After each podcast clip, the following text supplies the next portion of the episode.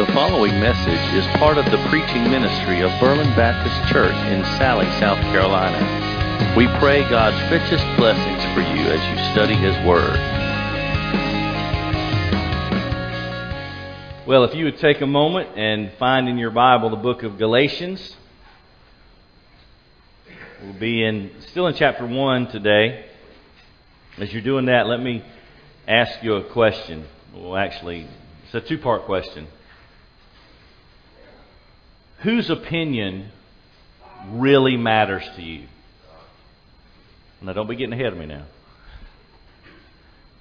When you uh, go through life, when you are in your home with your family, when you're on a job with coworkers, when you're in school with other students, peers, friends, when you're out in the community, when you're at the gas station, when you're at the grocery store, when you're on vacation, whose opinion matters to you? Let me phrase it another way. Who are you really trying to impress? Is there someone or even a group of people that might pop into your mind when you consider those questions?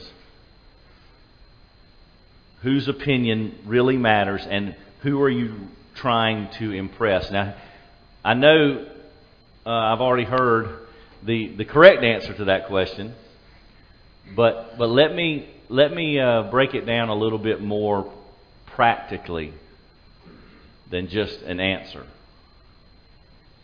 Here's how you can tell the true answer to that question. If you find yourself around someone or a group of people and you notice that maybe your speech changes a little bit, or your actions change a little bit, or you maybe subconsciously begin to speak or act in a way that you think or perceive is what this person or this group of people would appreciate or find uh, desirable or endearing. In other words, is there somebody or a group of people you can be around that would cause you to, for lack of a better term, straighten up? Maybe act a little different, talk a little different, because you want those people or you want that person to think well of you, to like you, to appreciate you. That's how you can tell the true answer to those questions. Whose opinion really matters to you? Who are you trying to impress? In other words, you might say, well, I just, I'm just going to be myself. And if they don't like it, that's fine. That's their problem. Okay? But is that really true? That might be the goal. That might be your uh, desire. But does that actually happen in reality? Here's another way you can tell. Have you ever spent some time with somebody? I, I, I, did this. I remember this distinctly in college. I remember where I hung out with this group of guys over a weekend one time, and I caught myself like the next week using an expression. I mean, it was harmless. It wasn't like it was cuss words or anything, but it was it was an expression that I had never used before. But one of the guys in that group used this expression. I remember thinking, ah, I kind of like that. That's that's cool. So then I started doing it. But I didn't realize it until all of a sudden I thought, well, why am I saying that? I never said that before in my life. But then I realized that had rubbed off on me. And I wanted to be part of that group. So I had subconsciously changed the way I spoke. I, I didn't set out to do that, but I did it. And it hit me. I, well, apparently, somewhere inside me, my desire or my hope to be accepted or liked was stronger than I thought because it changed my behavior without me even knowing it. Now, Paul wrote this letter to these churches in this area specifically because a group of false teachers had come in and tried to change the way they believed the things they knew to be true about God, That's what this whole letter's about. And as we saw last week, Paul makes a, a proclamation that his, his uh, ministry has come from God, his message has come from God, everything he has has come from God. And so now he's following up on that. We're going to start in verse 6, go to verse 10. And this is what Paul is inspired to write for our benefit ultimately about the importance of the gospel. So let's start in verse 6. Listen to me as I read. The word's going to be on the screen. Follow along. And let's read the word together and, and then see what God has to tell us about it. Galatians 1, starting verse 6. Here's what the Bible says I am amazed that you're so quickly deserting him who called you by the grace of Christ for a different gospel, which is really not another, only there are some who are disturbing you and want to distort the gospel of Christ. But even if we or an angel from heaven should preach to you a gospel contrary to what we have preached to you, he is to be accursed. As we have said before, so I say again now. If any man is preaching to you a gospel contrary to what you received, he is to be accursed. For am I now seeking the favor of men or of God? Or am I striving to please men? If I were still trying to please men, I would not be a bond servant of Christ. Father, in Jesus' name, I pray you would speak clearly to us today, that we'd understand, and then we'd be obedient and you'd be glorified in Jesus' name. Amen. Again, as last week, five little verses. Five little verses. And I will say, uh, this passage is kind of a, a setup because next week, Paul's going to start talking about his own experience. But right now, he's still addressing his audience, which is a group of churches in the southern region of Galatia, and he's trying to uh, encourage them because he, you know, on his first, first missionary journey, he's traveling around, he's planting these churches, and then now he's uh, some years removed from that, and he's writing this letter back because he's, he's heard some things about what's happened in these churches since he's been gone. And very simply, some people have showed up and tried to change the whole message. And remember last week? Where did his message come from? It came from God. It wasn't his message to begin with, it was God's Word. So that's kind of important. So when he heard that some folks were trying to distort things and change things, he had to write this letter back to them. So the first thing he says in verse 6 and 7 Number one, we must not distort the gospel. So I'm going to try to list these points out for you so you can kind of see the flow of his argument. But that's the first thing he says. We must not dis- distort the gospel of Christ. So what does he say at the very beginning? He's amazed. Literally, it's I marvel. I marvel. In other words, he's heard what's going on. He's considering what's happening, and he's he's like, uh, almost dumbfounded. What in the world is going on? I know these people. I know what I said to them when I was there. Why on earth is this happening? See, the Galatians, the Christians there, have removed themselves from God. And the word here that he uses, this phrase in verse 6, I'm amazed you're so quickly deserting him. That's a, it's a military term. It's like when you, when you retreat when you're advancing into battle and all of a sudden you turn around and go the other way. That's what he's telling them they've done. I can't believe you've deserted quickly. you and who have you deserted? Him. Who's him? God. They've deserted God Himself. Now, what's, what's happening? False teaching, change in belief, right? Or, or a, a, an attempt to change belief. So, did Paul say, I can't believe that you are tempted to believe this stuff. That's not the first thing he said. The first thing he says was, was well, you've deserted God. you've deserted Him. So you see that tie in? When you leave the Word of God, you leave God. Those things are connected. God called them by the grace of Christ into the grace of Christ. And he says, I can't believe, I'm amazed that so quickly after I've left, now you're deserting him who called you by the grace of Christ for a different gospel. A different gospel. Now, there's a couple of words here that Paul's going to use in these first two verses that I, I want to call attention to because they're important to understand what he's saying to them. Because look, he says the last part of verse 6 and the first part of verse 7. He says, uh, I can't believe you're so quickly deserting him for a different gospel. But then he says, which is really not another gospel.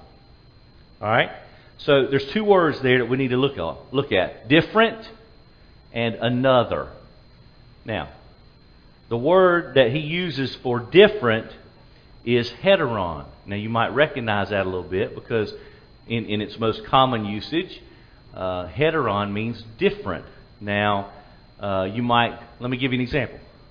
When you talk about biology and you talk about relationship between a man and a woman, you have heterosexual and homosexual. Homo means same, heteron means different.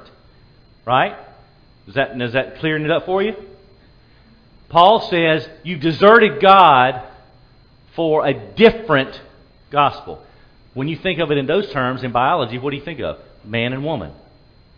Different. Completely different. Complementary, but different. Okay? So, Paul's saying this is completely different, what you're believing, than what the true gospel is. But then in verse 7 he says, for another, which is really not another. Okay? So the word here means allo, is, is a Greek word which means another. So here's what, here's what Paul's saying. You've deserted God, you've left the truth for something entirely different. But then in verse 7 he says, there is no other gospel. There is not another gospel. In other words, the truth that they have from God's Word, there's nothing like it. There's nothing else like the Word of God. There's nothing else comparable to the truth of the gospel. So he's trying to paint that picture, that contrast. There is not another gospel like the one given to us by God. But then he says at the end of verse 7 except for the fact only there are some who are disturbing you. They're, they're disturbing, they're troubling the churches, these false teachers. They desire even to take delight in perverting or distorting or turning around the gospel of Christ. And you remember what the essence of their message was. Okay, if you look at the history of this and you kind of lay it beside the book of Acts and what he's doing and who's who's coming in there and what they're they're they're teaching, they wanted to teach the church that okay, I heard you believed in Jesus, but if you don't also practice the circumcision that Moses prescribed, then you're not really saved. You're not really God's people. Yeah, I know you say you believe in Jesus and that's enough, but we're telling you that's not enough. So here's what that would equal in our context. Somebody walks in the back door of this church building during a worship gathering like this and says, Hey, the Bible's not enough. The grace of, of God is not enough for you. Yeah, I know you believe in Jesus and that He paid for your sins on the cross, and uh, that's sufficient. Well, it's not. You've got to do this list of things in order to truly be saved. Now, what would your response be to something like that? Yeah, that's nonsense. You need to turn right back around and leave. Or else you can stay in here and hear the true gospel. Right? Those are your options. But that's not the truth. Jesus is enough. Jesus is more than enough. He always has been, he always will be. So that's the the problem, this, this group of people has come into the church and they're troubling the church by presenting this false teaching. They desire to turn around or distort the gospel. And by the way, Martin Luther, you might hear me uh, throughout the study of this book, you're probably going to hear me quote Martin Luther quite a bit. Do You know why? Martin Luther, during the Reformation of the church, he used, he drew on the book of Galatians a lot because he was fighting false teaching coming from the Roman Catholic Church. And so his text in Galatians that he saw how Paul was combating against the false teaching here, he used that. He leaned on it a lot because he was going against the same thing. Okay? Here's what Martin Luther said about false teachers. This happy condition, the happy condition he's talking about is uh, having the truth of God, having the, the Word of God, the gospel, the true gospel. He said, This happy condition, secured by many years of arduous labors, some lunatic might spoil in a moment. Every teacher of works righteousness is a troublemaker. Let me say that last part again. Every teacher of works righteousness is a troublemaker. That means anybody who tells you you have to work hard and do good deeds in order to be saved and get to heaven, that's a troublemaker. Because that's nonsense. In other words, that means, well, Jesus' blood just wasn't enough for you. You still got to do these certain things or else you can't get into heaven. Well, last time I looked in John chapter 19 and verse 30, Jesus Christ said, It is finished. And there's a period at the end of that sentence. That means His work on the cross on our behalf was sufficient. We don't need extra redemption. Jesus' blood was enough. And, and praise the Lord, it, it was. We can't be good enough. I will, I'll say that a hundred times in the next two months. We can't be good enough apart from Jesus to go to heaven. We can't. It's impossible. We've, we have got to have Jesus. I don't know how much more clear I can be about that. If you don't have Jesus, you're not going to heaven. It, it's, it's just that simple. To remove yourself from the gospel is to remove yourself from God Himself.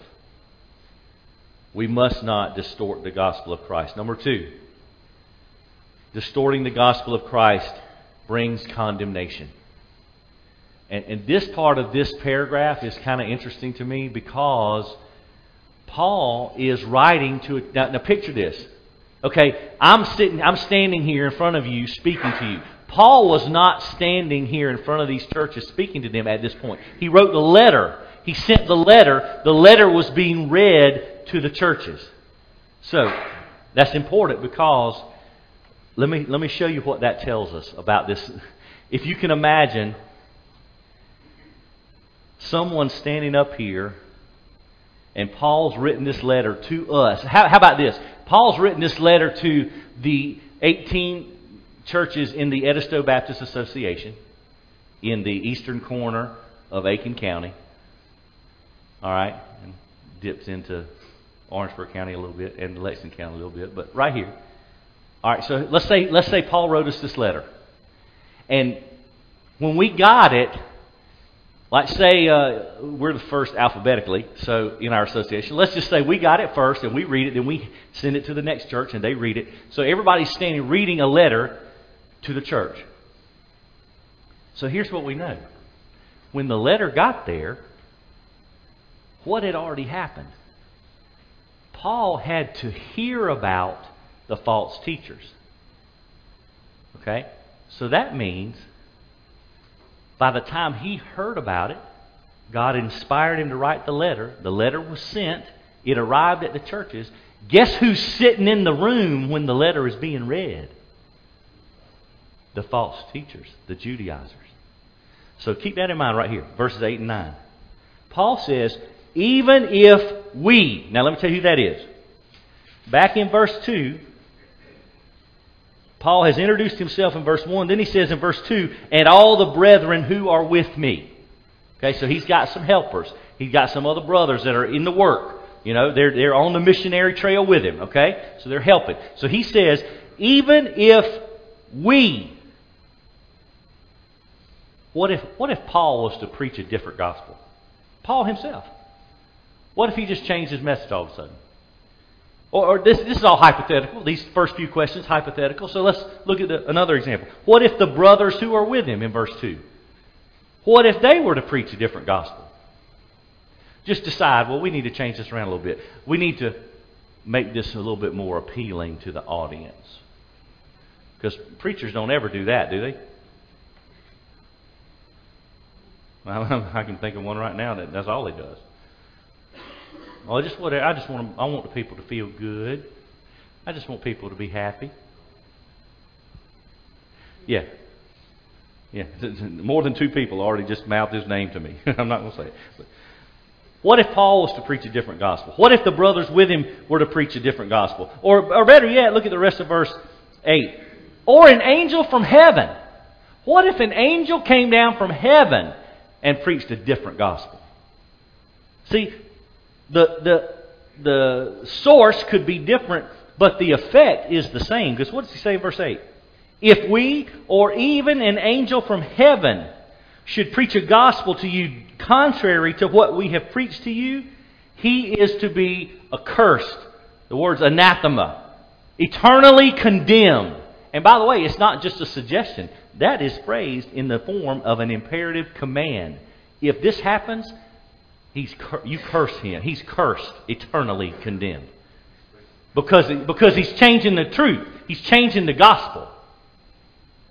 So that's what happened. That's the consequence if you change around the gospel, the Word of God. If God was not um, confused when He said, "You don't add anything to it, you don't take away anything from it." He, God knew, He knows what He meant to say. Right? He wasn't confused. He said what He meant, He meant what He said. And He didn't stutter when He did it. What we have is what God meant to say. So we don't have any business changing it. So that's the hypothetical. But what about the actual situation? I said a moment ago that when this was being read to the church, those Judaizers, those false teachers, were in the assembly when it was being read. So then he said, he switches from the hypothetical where he says, well, what if I, or what if we, or what if an angel were to preach a different gospel? Well, it doesn't matter. He's cursed. He's eternally condemned. But then he says, verse 9, as we have said before, so I say again now, if any man, in other words, you could pick, if Paul were if Paul were able to be there to to read his own letter, it would be like this. If he sees the Judaizers, if any man, it's like he would point at them. That's who he's talking about. If any man were to preach a different gospel or a gospel contrary to what you received, different source, same effect. He is to be cursed. Another imperative command eternally condemned. John Stott wrote that to tamper with the gospel is always to trouble the church. You cannot touch the gospel and leave the church untouched. Because the church is created and lives by the gospel. Indeed, the church's greatest troublemakers are not those outside who oppose, ridicule, and persecute, but those inside who try to change the gospel. That's the greatest um, conflict or greatest enemy we have because you know, if someone comes into a church and attempts to change the Word of God, you know who that is? that's a messenger from the devil. that's all they are. That's our true enemy. So when you and, and, and by the way, someone could potentially do that and not even realize that they were just a pawn in the hand of Satan. They could, they could, you might even know, and it might even be somebody you have seen or somebody you would recognize. But if that's what happens, if that's what someone does, if they walk into a church and become a part of a church and then try to pervert, distort, change the gospel, they may not even be understanding what's happening, but they are being used by the devil because that's his plan. It goes all the way back to Genesis 3. Did God really say? That's the age old question. It's the age old deception of the devil. Did God really say that? He asked Eve. He asked us every day. Just think about this. Every single time you have a doubt about what you believe or what the Bible says, that is the devil whispering in your ear. Did God really say that? Is that really what that means? Because, you know, my friend, they don't think that's what that means. Really? Well, your friend isn't Jesus. And neither is mine. I don't, I don't go. Now, I, now, I'm all for seeking godly counsel. And I've received it on, number, on a number of occasions. But I'm not going to another human being to confirm the validity of God's Word. I'm going to Jesus Christ, my Savior. I'm going to allow the Holy Spirit to talk to me and instruct my mind, and I'm not going to rely on the word of another person when it comes to the validity and the truth of God's Word. Y- y'all okay? You understand what I'm saying? God said it. That's all I need to know. I don't need a single other uh, yes vote from anybody else because God said it. That's, that is my confirmation. God said it. And the Holy Spirit guides us into the truth. And, and by the way, another little shameless plug. You know what has to happen for that to happen? We, we got to read the Bible. We got to read the Bible. I, I can't overstate that. We got to read the Bible. The gospel is our standard. In verse 8, the gospel is what Paul and the brothers have preached to the Galatians. In verse 9, the gospel is what the Galatians have received. And in both verses, just as in the third verse of the book of Jude, this is the, the faith, the gospel that was once and for all delivered to the saints. It's not going to change. So we don't have to worry about somebody walking in and say, Oh, I got a word from God. Really? Does it match up all this word from God? Because if it doesn't, then yours is wrong. This is always right. 100% of the time, it's always right. If your opinion doesn't agree with this, I'll give you three guesses as to who's wrong. It's not God. If my opinion doesn't agree with what God says, I'm wrong and I need to straighten myself out. Okay? God is always right. The gospel is our standard, and distorting it will have consequences. Number three, last one. And this is a transitional verse. I mentioned it before. Uh, this is the verse where Paul is going to transition to some of his personal testimony to where he went and what he did and who he spoke to and what he said and how that all worked out. But here's what he says to set that up. This is this is this might be uh, the most profound verse in this in this letter. Serving Christ requires full time surrender. So, Paul is going to ask a couple of questions, and then he's going to make a declaration. His first question Am I persuading men or God? That's what the original word was persuade. Am I persuading men or God? So, persuade, it means to, uh, to win somebody's favor or to gain someone's goodwill. So, am I persuading men or God? In other words, am I trying to win man's favor or am I trying to win God's favor? What am I after? Remember what I started off with? Whose opinion really matters? Who am I trying to impress? Here it is right here. Am I trying to win man's favor or am I trying to win God's favor? Paul's second question Am I seeking to please men? And that word means uh, to, this is, this is all about the introduction. This means to, uh, to accommodate yourself to someone else's opinions or desires or interests. Uh, it, it would look something like this. I really want that person to like me, so guess what? If they have a hobby or they have an interest, I'm going to be interested in that too. That's what that looks like. You ever done that? Somebody say, "Oh, I yeah, I love." You might you might hate fishing, and it's, "Oh, I love to fish." Oh, yeah, really? Yeah, me too. I love fishing. But even though you don't, or or fill in the blank, whatever it is. That's what Paul is asking. Am I trying to please men? Am I trying to accommodate myself to their opinions or desires? So here's the question Am I trying to fit into man's world? Or am I trying to fit into God's world?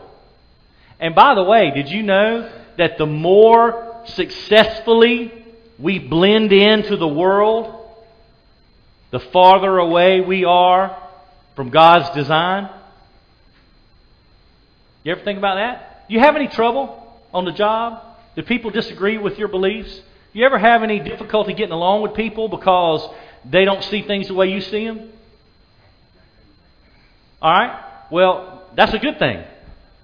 If you're standing for Jesus and that happens, that's a good thing.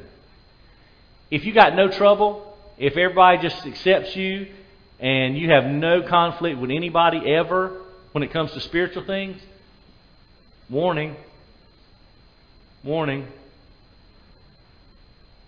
It's easy to defend a faith nobody knows you have. Do you hear me? It's easy to defend your faith when you, nobody knows you have it.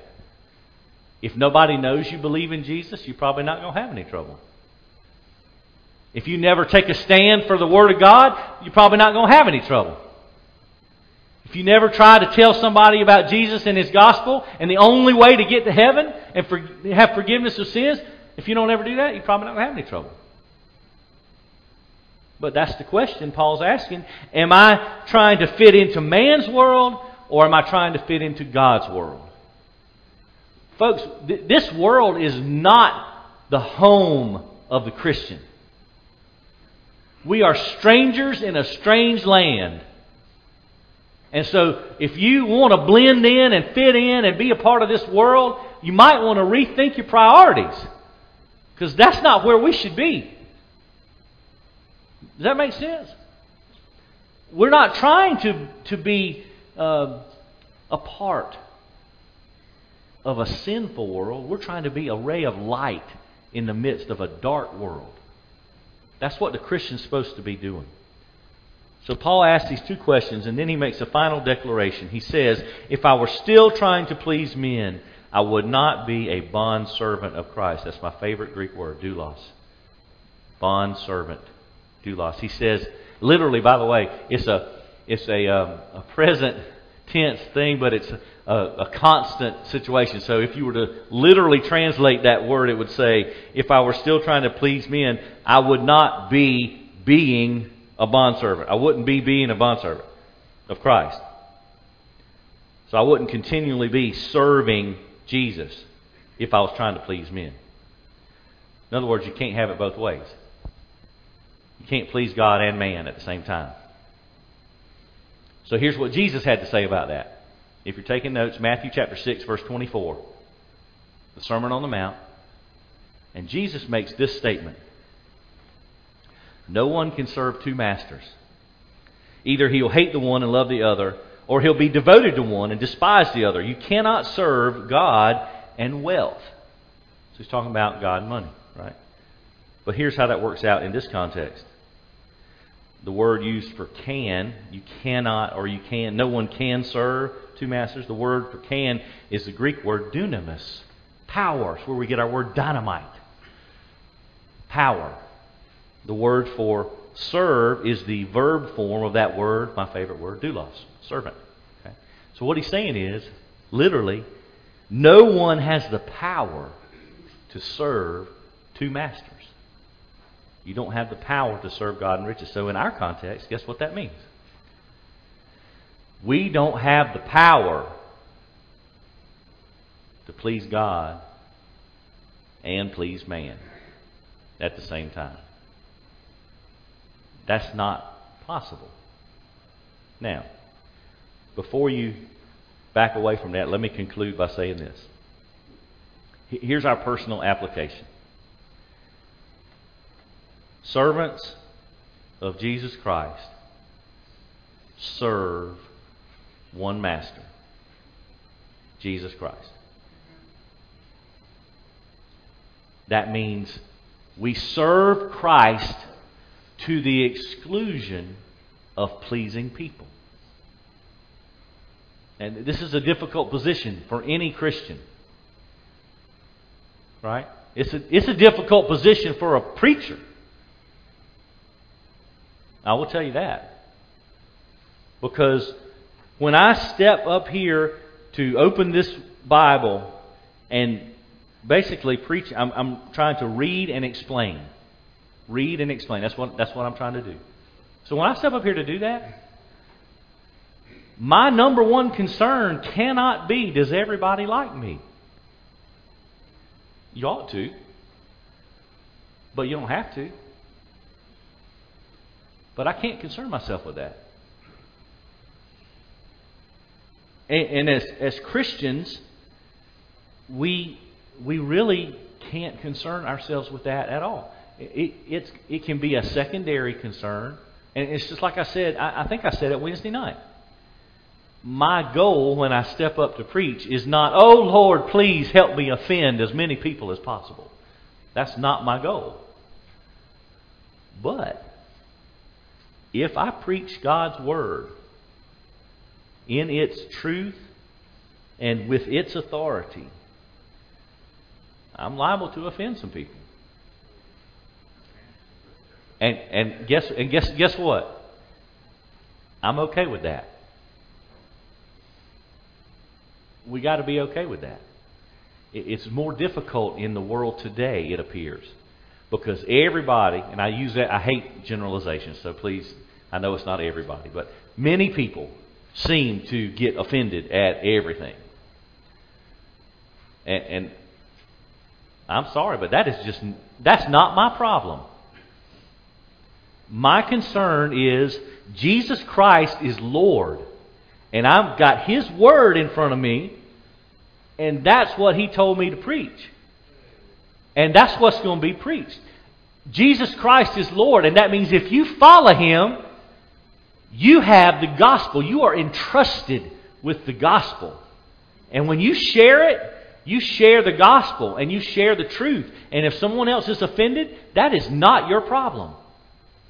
Now, it doesn't mean you be unkind.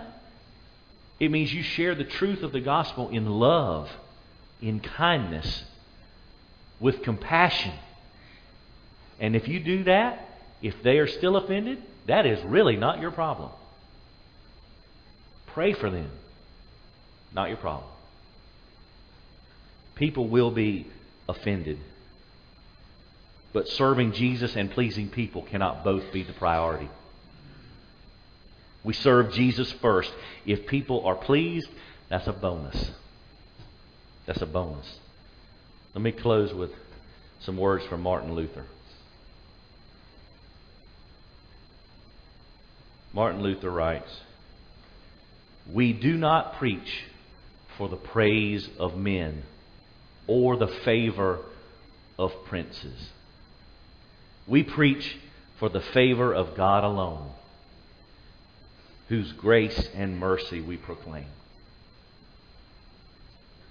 That is, that is really the only priority. There, there are other concerns, as I said love, kindness, compassion. But, but truth. Truth. God's truth. We have in our possession a gospel message that is truly good news. Jesus Christ, who is himself God, came to this earth and assumed the form of a man, which means he emptied himself. He humbled himself.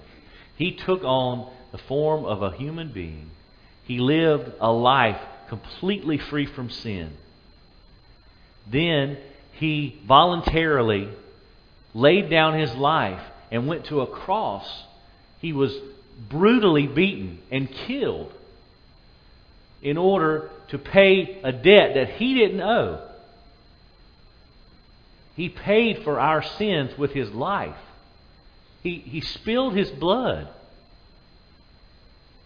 And then he rose victoriously on the third day. He came out of the tomb, which, by the way, you remember, they had to roll the stone away. It wasn't so he could get out, it was so we could get in and see. And then he walked around 40 days, showed himself as victor.